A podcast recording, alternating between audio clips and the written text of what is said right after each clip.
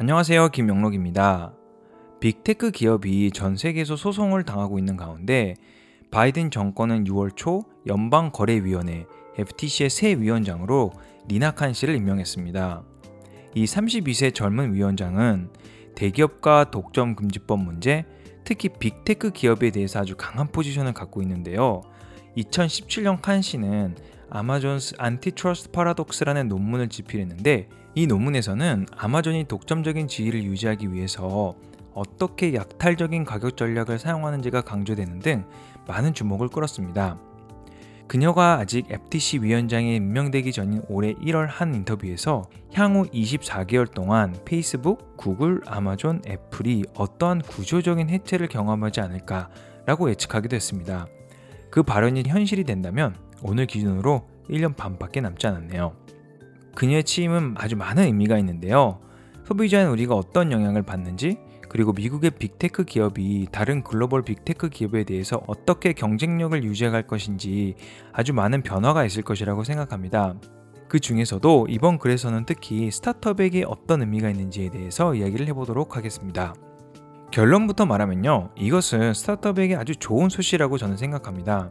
많은 영역에서 앞으로 새로운 기회가 태어날 것이라고 생각하는데요. 그 중에서도 비교적 단기간에 영향을 받을 수 있는 분야에 대해서 몇 가지 얘기를 해보도록 하겠습니다. 우선 데이터 이동성인데요. 현재 한 플랫폼에서 다른 플랫폼으로 이사를 가는 게 굉장히 힘들어요. 예를 들어서 페이스북에서 자신의 데이터를 모두 제거하고 다른 소셜미디어 플랫폼으로 이사를 가는 것이 거의 불가능하잖아요. 즉, 지금은 데이터 이동성이 거의 없는 것입니다. 이러한 데이터 이동성의 부재는 빅테크 기업의 아주 강력한 경쟁 우위로서 지켜져 왔습니다.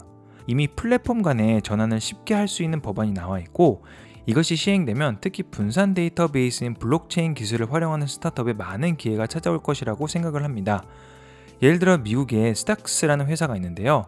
이 회사는 각 사용자가 자신의 데이터를 저장할 수 있는 사용자가 소유하는 인터넷을 실현시키고자 하고 있습니다. 그들의 인프라를 사용하면요. 사용자가 원하는 시간에 원하는 플랫폼으로 쉽게 전환할 수 있습니다. 두 번째 영역으로는 검색 엔진이 있을 수 있는데요. 아시다시피 구글은 세계적으로 검색 엔진 분야에서 약 90%의 점유율을 가진 절대적 플레이어입니다. 한편 새로운 플레이어도 속속 등장하고 있는데요. 예를 들어서 사용자의 데이터를 광고주에게 판매하지 않는 DuckDuckGo는 지난해 1억 달러를 조달하였습니다. 또한 예전에 제 브런치 기사에서 소개를 했는데요. 구글의 간부들이 설립한 Neeva라는 회사는 Sequoia라든지 Greylock과 같은 아주 저명한 투자자들로부터 3억 달러의 평가를 받고 있습니다. 사용자가 기본 검색 엔진을 보다 쉽게 선택할 수 있게 되면 이러한 새로운 플레이어들이 점차 더 많은 시장 점유율을 획득할 것은 어렵지 않지 않을까 생각합니다. 더 중요한 것은요, 구글이 Google Map과 Google Flight 같은 아주 많은 인접 서비스를 만든 것처럼 각각의 검색 엔진에 필요한 인접 서비스의 수요가 높아져서 그것은 또 다른 스타트업들에게 있어서 새로운 기회로 이어지지 않을까 생각합니다. 마지막으로는 이커머스가 있을 수 있는데요. 아마존은 Amazon Basic 상품을 위해서 아마존을 이용하는 제3자 판매자의 데이터를 남용하고 있다고 해요. 또한 이것을 통해서 아마존이 원하는 때 그러한 타사 판매자를 시장에서 밀어내는 힘을 갖게 됩니다. 이커머스 브랜드 중에서는 아마존이 가장 많은 잠재 구매자의 액세스를 할 수 있는 플랫폼에도 불구하고 이러한 리스크를 이유로 아마존을 이용하지 않는 경우도 많습니다. 그중 그들이 만약 아마존과 공평한 링에 설 수 있다면 그런 판매자가 살아남을 가능성도 당연히 높아지겠죠? 그리고 이미 빠르게 성장하고 있는 D2C 브랜드를 포함하여 다양한 이커머스 회사들 뿐만 아니라 다양한 D2C 브랜드를 검색할 수 있는 Thingtesting이나 이커머스 마케팅 플랫폼인 욥도 등 인접 서비스를 제공하는 스타트업들에게도 많은 새로운 기회가 주어질 것이라고 생각합니다. 물론 단점도 있을지도 모르겠습니다.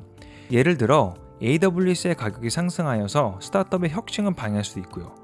그러나 저는 잠재적인 단점보다는 장점이 더 크게 상회하지 않을까라고 생각을 하는데요. 칸 씨, 모든 빅테크 기업 그리고 소비자인 우리가 이번 기회에 제대로 대처한다면은 테크놀로지 업계에 긍정적이고 의미 있는 패러다임의 shift가 오지 않을까라고 생각합니다. 그리고 큰 변화는 언제나 큰 기회를 수반하잖아요. 그래서 그 기회를 발견하고 또 잡는 사람이 내일의 승자가 될 것이라고 생각을 합니다. 오늘 이야기는 여기까지입니다. 감사합니다.